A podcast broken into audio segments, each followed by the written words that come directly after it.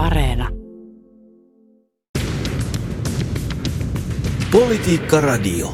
Maailman päämiehet, muutamaa poikkeusta lukuun ottamatta, ovat kokoontuneet Skotlantiin YK ilmastohuippukokoukseen. Tuleeko päätöksiä, jolla ilmaston lämpeneminen pysäytetään? Tervetuloa Politiikkaradioon Itä-Suomen yliopiston kansainvälisen oikeuden professori Kati Kulovesi. Kiitos. Ja tervetuloa ympäristöjärjestö Greenpeacein ilmasto- ja energia-asiantuntija Kaisa Kosonen. Kiitos. Glasgowssa yli sata maata allekirjoitti metsäjulistuksen, jossa maat sitoutuvat lopettamaan metsien hävittämiseen vuoteen 2030 mennessä. Suomi oli allekirjoittajien joukossa, samoin jättiläismaat Brasilia, Venäjä, Kiina ja USA. Kaisa Kosonen, tämä taisi olla Greenpeacelle ilonpäivä. Olispa.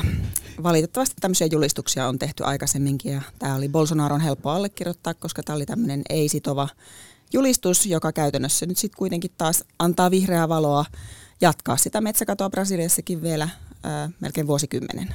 Kyllä sieltä, varsinkin Brasilian kaltaisilta mailta, ne tarvittaisiin ihan eri mittakaavan sitoutumista ja, ja tota, kansallisia lakeja. Ja siellä on käytännössä tällä hetkellä lakiprosessi käynnissä, joka pahentaisi tilannetta entisestään.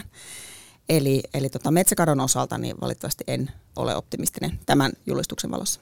Kati Kulovesi, minkälainen kansainvälisen oikeuden mittapuu tällaiset julistukset ovat? Onko niillä mitään merkitystä?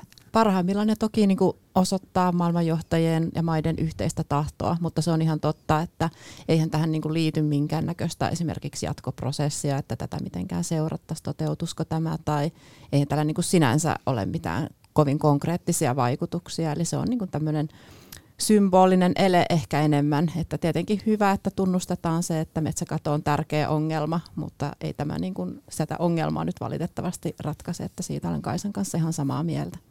Ajatteletko, että muun muassa Brasilian Bolsonaro saa nyt sinne vuoteen 2030 saakka ikään kuin vapaan lipun nyt sitten tuhota edelleen Amazonin sademetsiä? No sitä me just pelätään, että tota, kyllä se Amazonin tilanne on jo niin hälyttävä, että ei sillä pitäisi niinku yhtäkään vuotta enää sallia sitä, että metsäkato jatkuu. Tai että, ja suhteessa siihen ja aikaisempiin lupauksiin, mitä Brasilia on tehnyt, niin nythän pitäisi alkaa olla jo ihan maalissa sen metsäkadon pysäyttämisen suhteen, että mitään lisävuosia tässä ei pitäisi enää antaa. Eilen huippukokouksessa puhui myös Suomen presidentti Sauli Niinistö, joka kehui Suomen onnistumista metsien kestävässä käytössä. Samalla hän ilmaisi huolensa arktisen alueen lämpenemisestä. Kaisa Kosonen, kuinka onnistuneena pidit Niinistön esiintymistä?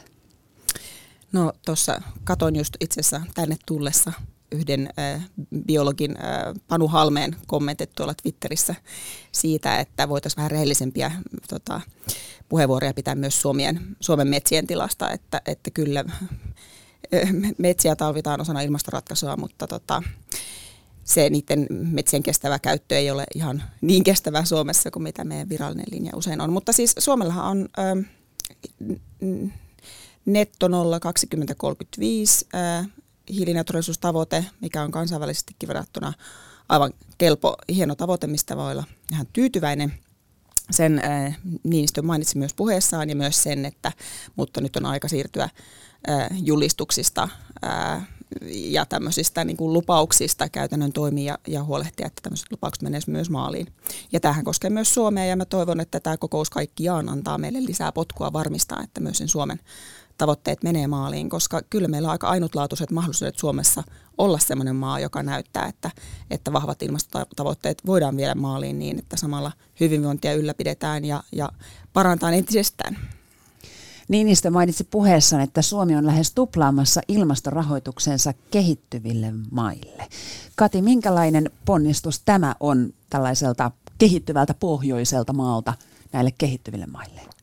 No tietenkin tämä ilmastorahoitus on perinteisesti noissa YK-neuvotteluissa sellainen, joka aika lailla kärjistää ilmapiiriä ja tietenkin se, että on viimeisen vuosikymmenen aikana menty eteenpäin, saatu Pariisin sopimus, niin se on aina tavallaan sitten ollut se, että on luvattu kehitysmaille lisää ilmastorahoitusta, mutta näitä lupauksiahan ei ole pidetty, että ollaan jäljessä siitä 100 miljardin dollarin vuosittaisesta tavoitteesta, eli sikäli tietenkin on positiivista, että Suomi muiden maiden mukana niin kuin tätä vie eteenpäin, mutta että kyllä tämä edelleen tästä Suomenkin lupauksesta huolimatta niin on todella niin kuin haastava kysymys ja sellainen, mistä Glasgowssa keskustellaan ja siitä, että Intiahan esimerkiksi siellä vaati triljoonaa dollaria niin kuin lisäystä tähän ilmastonmuutokseen. Eli tavallaan se, mitä Suomikin nyt panee pöydälle, niin se on aika pientä näihin vaatimuksiin verraten. Että, että, että positiivinen tietenkin ele, ja tällaista yleensä maiden johtajat tekee sitten, kun menee näihin kokouksiin, mutta tavallaan tämä iso ongelma on siellä kokouksessa näiden valtionpäämiesten lupausten jälkeenkin kyllä pöydällä. Ja, Onko tämä iso kuva siis se, että kehittyvien maiden pitäisi rahoittaa näiden kehitysmaiden toimia, koska siellä ilmeisesti on kuitenkin vielä niitä koskemattomiakin luontokohteita, joita nyt pitäisi vielä päästä suojelemaan. Tai lähdetään oikeastaan siitä, että katsotaan, että kuka, ketkä tätä ilmasto-ongelmaa on tähän mennessä eniten aiheuttanut ja keillä on eniten kapasiteettia vastata niihin haasteisiin, mitä ilmastokriisi tuo tullessaan ja kuka siitä kärsii eniten ja miten tätä epätasapainoa tota, niin, ää, sitten tasapainotetaan. Ja, ja tässä ilmastosopimusneuvottelussa on siis pitkään ollut semmoinen hyväksytty periaate, että ne, jotka on eniten tätä ongelmaa aiheuttaneet, niin sitten tukee niitä, jotka kärsii kaikkein eniten ja siitä tässä ilmastorahoituksessa on kyse. Ja se on onneksi niin kuin ihan vahvasti hyväksytty periaate ja ei, ei sitä kiistetä, mutta siitä aina kiistellään, että kuinka suuri se vastuu on ja miten se kasvaa tulevaisuudessa ja tuleeko siihen missä määrin uusia maksajia mukaan. Sitä mukaan kun myös se niin kuin vastuu ja, ja vauraus lisääntyy myös muilla mailla kuin, kuin perinteisillä teollisuusmailla. Sitten tietenkin, jos mietitään niin kuin sitä mittakaavaa, että paljonko sitä rahoitusta tarvitaan, niin yksi näistä kiistakysymyksistä on se, että paljonko siitä tulee siitä tarvittavasta rahasta niin kuin julkisista varoista ja miten paljon sitten tulee yksityiseltä sektorilta. Eli tavallaan tässä on myös se ajatus sitten, mitä kehittyneet maat mielellään korostaa tuolla, että kyse on siitä, että pitäisi mobilisoida niin kuin yksityistä sektoria ja muuta rahoitusta. Ja kyllähän tietenkin, jos sitä ongelmaa katsoo, niin erilaiset rahakanavat, rahoituskanavat on todella tärkeitä tähän, mutta tota, niin kuin Kaisa sanoi, niin tämä periaatteet on kyllä sovittu ja tämmöinen sitoumus on tehty, että se on tietenkin tärkeää sitten myös niin kuin tämän hyvän poliittisen ilmapiirin ylläpitämiseksi, että sitten teollisuusmaat siellä kunnioittavat niitä sitoumuksia ja noudattavat, mitä ovat jo antaneet. Ja totta kai sitten vielä nousee jatkuvasti tärkeämmäksi se, että, että pitää sitten myös tukea niitä maita, jotka kärsivät näistä ilmastonmuutoksen haitallisista vaikutuksista. Ja nämä rahavirrat tulevaisuudessa valitettavasti kyllä kasvavat ja nousevat aika merkittävästi ja niistä ei ole niin selkeästi sovittu. Niinistö sanoi eilen, nyt oikeastaan sanoma täältä toivon mukaan on se, että yksityissektori tulee mukaan vahvasti, ehkä jopa vetämään koko ilmastonmuutoksen vastaista ajattelua. Yksityistä sektoria tässä tarvitaan. Joo, no tota, sen, siinä on sekä niinku mahdollisuuksia että uhkia. Eh, mahdollisuudet on mun mielestä Suomessa nähty hyvin siinä, että kun meillä on esimerkiksi liike-elämä lähtenyt mukaan, EK on ollut vahvasti ilmastotavoitteiden takana, CLC, tämmöinen yhteistyöverkosto on, on niin kuin kannustanut päättäjiä vahvoihin toimiin, niin onhan se ollut tosi hyvä juttu ja auttanut Suomea menemään pidemmälle kuin missä nyt oltaisiin.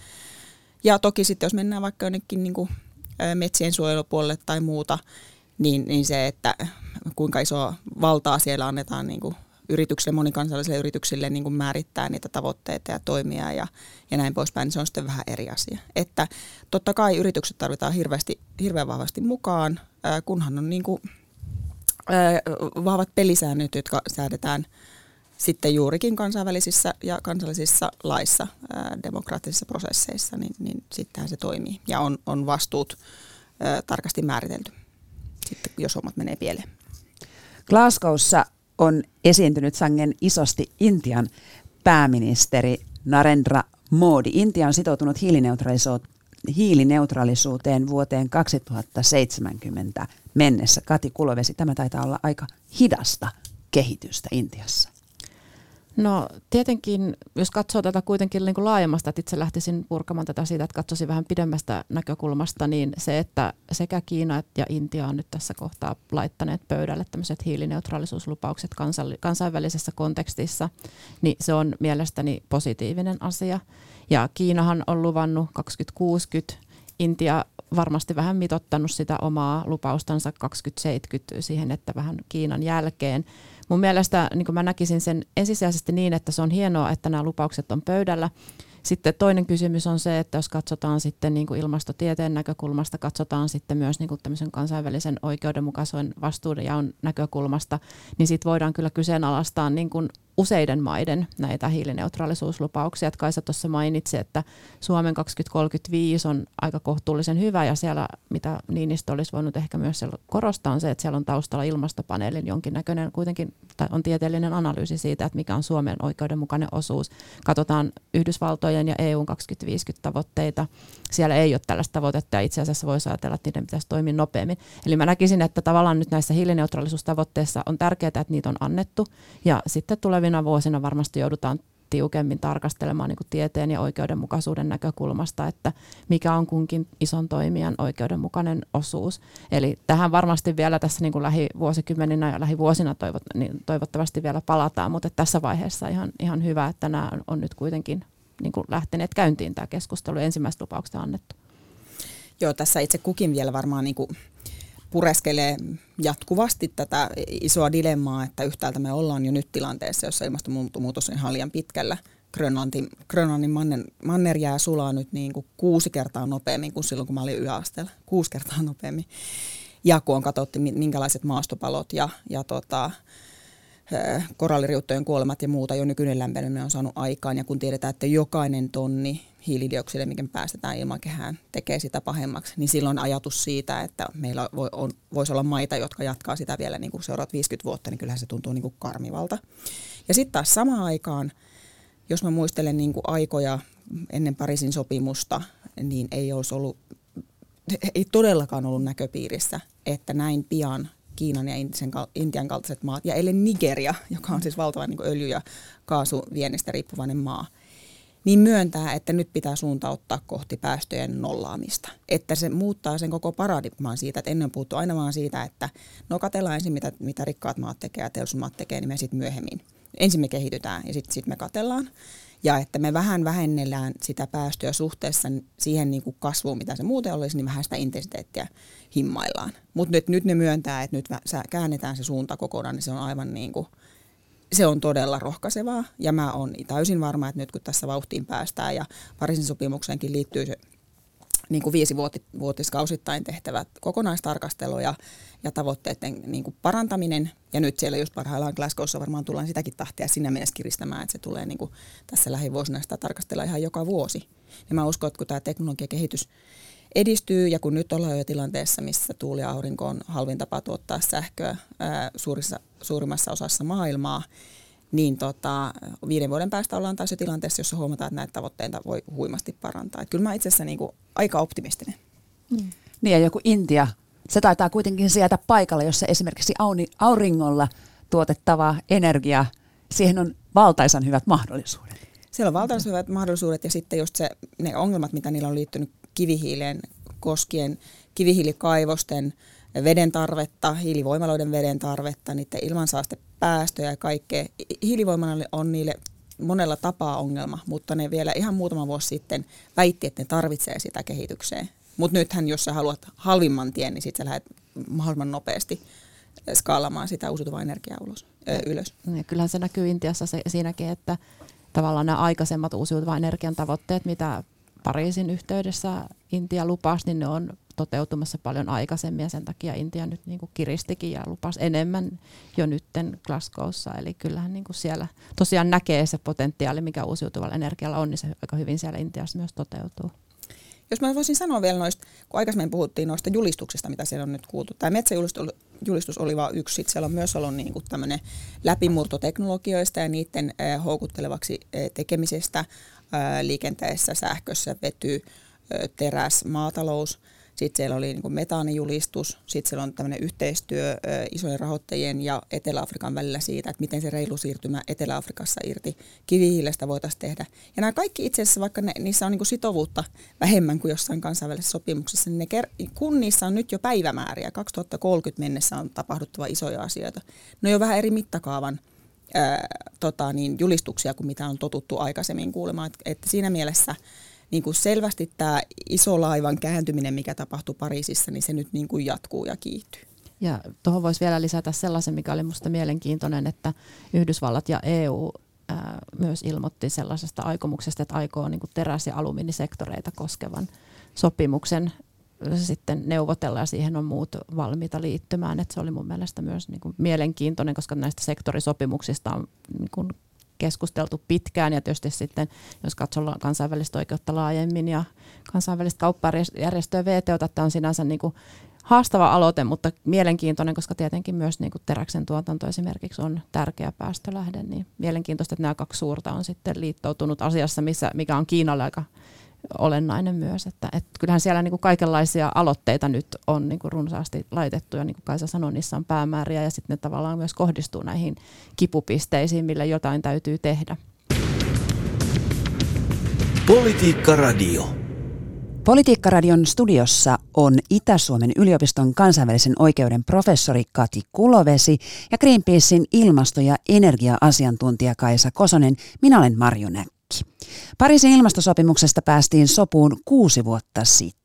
Miten se suhtautuu tähän Glasgown ilmastokokoukseen? Kati Kulovesi. Pariisin sopimus on tavallaan sillä tavalla kuin nämä muutkin YK-ilmastosopimukset, niin se ajatus on se, että sitten nämä sopia, sopijamaat, osapuolimaat kerran vuodessa kokoontuvat, tai itse asiassa käytännössä kaksi kertaa vuodessa normaalioloissa kokoontuvat ja sitten keskustelevat siitä, että miten tämän sopimuksen toimeenpano etenee ja sitten keskustelevat myös tarvittavista lisätoimista. Eli nyt tässä Glasgown kokouksessa tämä on mielenkiintoinen tämän Pariisin sopimuksen näkökulmasta siksi, että kun Pariisissa tiedettiin, eli tähän sopimukseen laitettiin tämä puolentoista asteen tavoite tiedettiin Pariisissa jo, että se mitä maat sillä hetkellä olivat luvanneet ei ollut tämän toteuttamiseksi riittävä.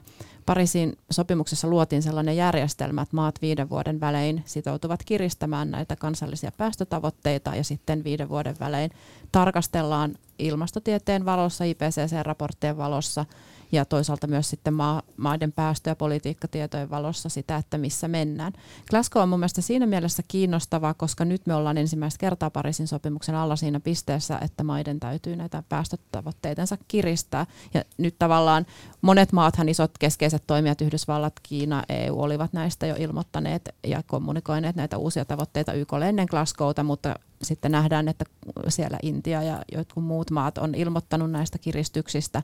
Ja sitten tavallaan nyt niin kuin tässä kuitenkin näkyy se henki, että tunnustetaan aika laajasti se, että nyt täytyy taas tehdä lisää ja näissä aloitteissa näkyy se. Eli on niin kuin tämmöinen tärkeä testi sille, että toimiiko Pariisin sopimus, otetaanko se vakavasti. Ja siinä olen itse kyllä tyytyväinen, että näyttää siltä, että se otetaan ihan vakavasti ja niin kuin tämä on lähtenyt käyntiin. Vielä on paljon töitä, mutta niin kuin näen sen sinänsä positiivisena.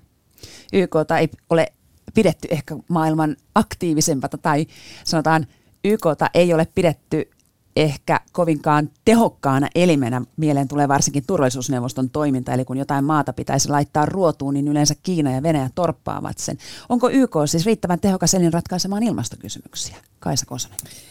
No tota, e, ei yksin siinä mielessä, että me voitaisiin jotenkin odottaa ja toivoa, että eräänä päivänä tulee YKsta joku pakko, joka pakottaa meidät tekemään asioita, mutta, tota, e, mutta olemassa olevista niin kuin kansainvälisen yhteistyön foorumeista se on osoittautunut parhaaksi siinä mielessä, että siellä on saman pöydän ääressä sekä ne isoimmat saastuttajat, että ne niin kuin siitä eniten kärsivät. Ja se, se, se, se tuo sen kansainvälisen oikeuden voiman ja, ja tota, turvan – ja aina kun on yritetty viedä näitä diilejä niin kuin sinne YK ulkopuolelle, niin eipä sieltä ole sen kummempia niin kuin ulostuloja tullut, itse asiassa heikompia. Ja nyt se on, niin kuin, tässä on ollut vuosikymmenten varrella, varsinkin kun Yhdysvalloilla on ollut semmoista niin kipuilua tämän YK kanssa, niin ne on lähtenyt jo tullut takaisin. Ja, niin tota, mut nyt, kun, ja se Yhdysvaltojenkin niin kuin rimpuilu on oikeastaan vahvistanut YKta, niin, niin kuin näyttänyt, että tämä on se, mihin tekin aina palaatte ja täällä näin yhdessä sovitaan. Ja, ja sitten tämän lisäksi voi tehdä niin kuin eri foorumeilla muita juttuja. Ja kansainvälisestä oikeudestahan, että YK on turvallisuusneuvostohan on ihan poikkeuksellinen sikäli ja katsotaan käytännössä, niin ei ole kovin usein toiminut kuitenkaan ja käyttänyt sitä pakkotoimivaltaa, että ei se systeemi siltäkään osin ole toiminut. Että kansainvälinen oikeus on niin kuin luonteeltaan aika erilaista kuin kansallinen oikeus, sitä niin kuin voi että siellä ei ole poliisia, siellä ei voida pakottaa valtioita, mutta sellainen niin kuin yleinen sanonta on, että suurin osa maailman maista noudattaa kansainvälistä oikeutta kuitenkin suurimman osan ajasta, ja tavallaan niin kuin kyllä ne yhteiset pelisäännöt valtioiden kesken, vaikka se pakottava voima sieltä puuttuu, niin on tärkeitä, ja suuri osa maista ei niitä tietoisesti lähde rikkomaan.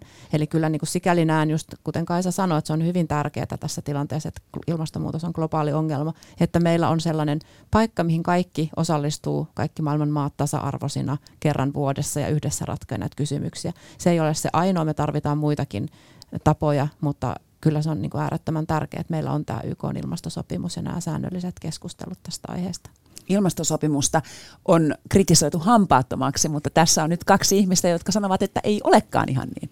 Kaisa. Niin se ei, se ei niin kuin yksin vielä mitään varmista. Että se Pariisin sopimuskin lähtee siitä, että on se tietty kansainvälisen sitovuuden taso, mutta sitten ne maat kansallisesti määrittää itse sen, että mitä ne tekee, jotta me yhdessä päästään sinne, saadaan rajoitettua lämpeneminen sinne puolentoista asteeseen. Ja, ja tähän mennessä on nähty, että se mitä maat on keskenään sitten niin kuin ajatelleet, että itse tekisivät, niin se ei riitä. Ja nyt tämä YK sitten kuitenkin pakottaa palaamaan aina sinne niin kuin takaisin sitten yhteisen neuvottelupöydän ääreen ja, ja niin kuin kohtaamaan ne uhrit, jotka kärsii siitä, jos ei tehdä enempää ja, ja neuvottelemaan siitä, että mitäs nyt. Ja, ja se, että, että tota, meillä on tämmöinen olemassa, niin on, ja se, että me vuosittain ympäri maailmaa tiedotusvälineet, kansalaiset, yritykset, kaikki kaupunki, kaupunkien johtajat, niin tulee tämän yhteisen asian äärelle arvioimaan, että missä mennään niin se on äärimmäisen arvokasta. Totta tosiaan, eri puolilla Eurooppaa on käyty oikeutta ilmastonmuutoksesta, eli valtiot ovat joutuneet vastaamaan oikeudessa riittämättömistä ilmastotoimista. Kati Kulovesi, minkälaisia keissejä on ollut? No, näitä keissejä on tosiaan niin kuin ympäri maailmaa vireillä erilaisia, niitä on erityyppisiä, mutta yksi, yksi lajityyppi on tosiaan sellainen, että ollaan haastettu tosiaan usein nuoret lapset haastaneet valtioita oikeuteen siitä, että ilmastotoimet ovat riittämättömiä ja loukkaavat perus- ja ihmisoikeuksia. Ja tota, näissä itse asiassa just kun mietitään sitä Pariisin sopimuksen merkitystä, niin tämä tavallaan tässä se näkyy, että kansa, on tärkeää, että meillä on ne kansainvälisen oikeuden puitteet, mutta sitten tavallaan se toteutuminen riippuu siitä, että miten Pariisin sopimus ja kansallinen oikeus vuorovaikuttaa. Ja jos mietitään, että minkälaisia tapauksia on esimerkiksi ollut, Saksassa oli hyvin mielenkiintoinen tapaus tänä vuonna, missä tosiaan ää, katsottiin, että tuo Saksan liittovaltio tuomioistuin katsoi, että se, että Saksassa on asetettu 2050 hiilineutraalisuus tai 2045 hiilineutraalisuustavoite, mutta ei ole tarkkaan sitten määritelty tavallaan sitä, että miten niitä päästöjä tulevina vuosina ja varsinkin tulevina vuosikymmeninä vuoden 2030 jälkeen vähennetään, niin siinä loukataan tulevien sukupolvien ihmisoikeuksia, perusoikeuksia. Ja siellä sitten toinen erittäin niin kuin kuuluisa tapaus on Hollannissa. Hollannin valtio haastettiin oikeuteen myös riittämättömistä ilmastotoimista. Ja siellä tuomioistuin katsoi, että Hollannin valtion piti kiristää tämmöisessä kuuluisessa Urgenda-tapauksessa, missä Hollannin maan ystävät oli kantajapuolella, niin että Hollannin täytyy kiristää näitä ilmastotoimia. Ja näitä esimerkkejä on myös Irlannissa, Ranskassa ja niin edelleen. Se, mikä näissä on kiinnostavaa, jos palaa tähän sitten Pariisin sopimuksen rooliin, on se, että vaikka Pariisin sopimusta ei useissa maissa voi tuomioistuin suoraan soveltaa, niin sitä on käytetty kuitenkin mittatikkuna sille, että mikä on riittävää, mitä on, mitä on riittävät ilmastotoimet ja sitä on käytetty tavallaan näitä puolentoista asteen tavoitetta ja sitten siihen liittyvää ilmastotiedettä vahvasti näissä eri maiden tuomioistuimissa sitten mittaamaan, että ollaanko oikealla tiellä ja ollaanko tehty riittävästi.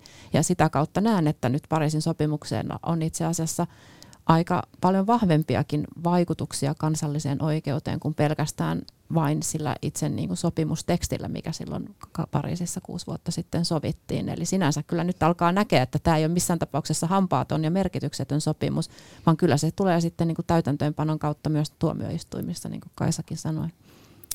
Greenpeaceillä on ollut, ollut monta vuotta äh, joukko juristeja töissä miettimässä, että minkälaisia kaikenlaisia tämmöisiä justi strategisia oikeuskeissejä voidaan nostaa eri puolilla maailmaa ja, ja tota, on upeata nähdä, miten niistä on alettu saamaan nyt tosi merkittäviä läpimurtovoittoja. Kati mainitsi tuossa tuon tota, Saksan tapauksen ja Hollannin tapauksen. Saksan tapauksessa Greenpeace oli mukana. Sitten on myös tämä Hollannissa toinenkin tapaus, mikä tämä Haagin tuomioistuimen, joka linjasi, että Shellin täytyy vähentää päästöjään koko ö, tuotantoketjussaan 45 prosenttia vuoteen 2030 mennessä, mikä on niin kuin valtava signaali öljyjätille, että, että heitä voidaan, riippumatta siitä mitä hallitus tekee, niin oike, oikeusistuin voi todeta, että, että, val, että tota, yrityksellä on tämmöistä vastuuta. Ja, ja tota, tämä lähettää tietysti, aina jokainen tämmöinen voitto lähettää signaalin koko sille alalle, että tämä on se suunta, mihin ollaan menossa. Ja yksi signaali on sekin, että kolmen vuoden sisällä tämmöiset oikeus ilmasto-oikeudenkäynnit on tuplaantunut eri puolilla maailmaa kolmen vuoden sisällä. Eli tota, se on signaali siitä, että joko alat varautua Pariisin sopimuksen mukaisiin toimiin ihan vapaaehtoisesti, tai sitten alat varautua siihen, että jossain vaiheessa oikeudessa tavataan. Minkälaiset edellytykset olisi nostaa tällainen kanne Suomen valtiota vastaan? Kati Kulovesi. No sinänsä, jos mietitään että Suomea ja ilmasto-oikeuden käyntejä, niin se ei ole sinänsä mikään abstrakti ajatus, koska esimerkiksi tälläkin hetkellä Suomi on vastaajana Euroopan ihmisoikeustuomioistuimessa, missä portugalilaiset lapset ja nuoret on haastaneet 32 valtiota sinne Strasbourgin vastaamaan siitä, että tavallaan riittämättömät ilmastotoimet rikkoo muun muassa heidän oikeutta elämään. Mutta tota, tässä, tässä jutussa en tiedä, miten käy, koska tässä niin kuin tavallaan edellytyksenä tässä Euroopan ihmisoikeussopimuksessa yleensä on, että käytetään kotimaiset keinot, ja meillä Suomessa ei ole ollut tähän liittyvää oikeudenkäyntiä. Mutta sinänsä niin kuin osoittaa sen, että nämä kysymykset ei ole Suomenkaan kannalta mitenkään abstrakteja. Sitten se, että voisiko meillä olla kotimaista ilmasto-oikeudenkäyntiä, niin täytyy huomata, että eri maissa on eri eroja paljon siinä, että miten kansalliset oikeusjärjestelmät suhtautuu siihen, että voiko tämmöisiä ilmasto-oikeudenkäyntejä käynnistää, kuka voi olla esimerkiksi asianosaisena, voiko ympäristöjärjestöt haastaa hallitusta. Meillä Suomessa niin ei oikein, että tiedän, että tätä kysymystä on oikeusoppineet ja kansalaisjärjestöt paljon pohtineet, mutta että meillä Suomessa ei ole ihan selvää tällaista perustaa, että mitä kautta voitaisiin tällä hetkellä tällaista ilmasto-oikeudenkäyntiä, esimerkiksi tällaista Hollannin Urkentan tapasta ilmasto-oikeudenkäyntiä käynnistää. Se, mikä on kiinnostavaa on se, että tämä on nyt noussut paljonkin keskusteluun nyt kun Suomessa ollaan uudistamassa ilmastolakia. Ja tota, nyt tässä hallituksen niin kuin ehdotuksen luonnos ja se lakiluonnos oli lausunnolla tässä loppukesästä, alkusyksystä. Ja siihen nyt ollaan ehdotettu kuitenkin uudistusta tähän niin kuin muutoksenhakua koskevaan määräykseen jota voisi tulkita sillä tavalla, että, että siellä, tai siellä selkeästi annetaankin ympäristöjärjestöille esimerkiksi ää, oikeus valittaa tietyistä niin kuin valtioneuvoston päätöksistä liittyen tämän ilmastolain toimeenpanoon. Näkisin, että tämän uudistuksen kautta meillä saattaisi aueta sellainen väylä, mikä olisi mielestäni hyvin tärkeäkin väylä, että tavallaan voitaisiin sitten ottaa tuomioistuimet tähän järjestelmään mukaan ja varmistaa se, että nämä ilmastolain tavoitteet toteutuu Suomessa ja nämä hallituksen laatimat ilmastosuunnitelmat on konkreettisia. Eli varmaan niin kuin yhteenvetona se, että kansainvälisessä kontekstissa näitä jo on.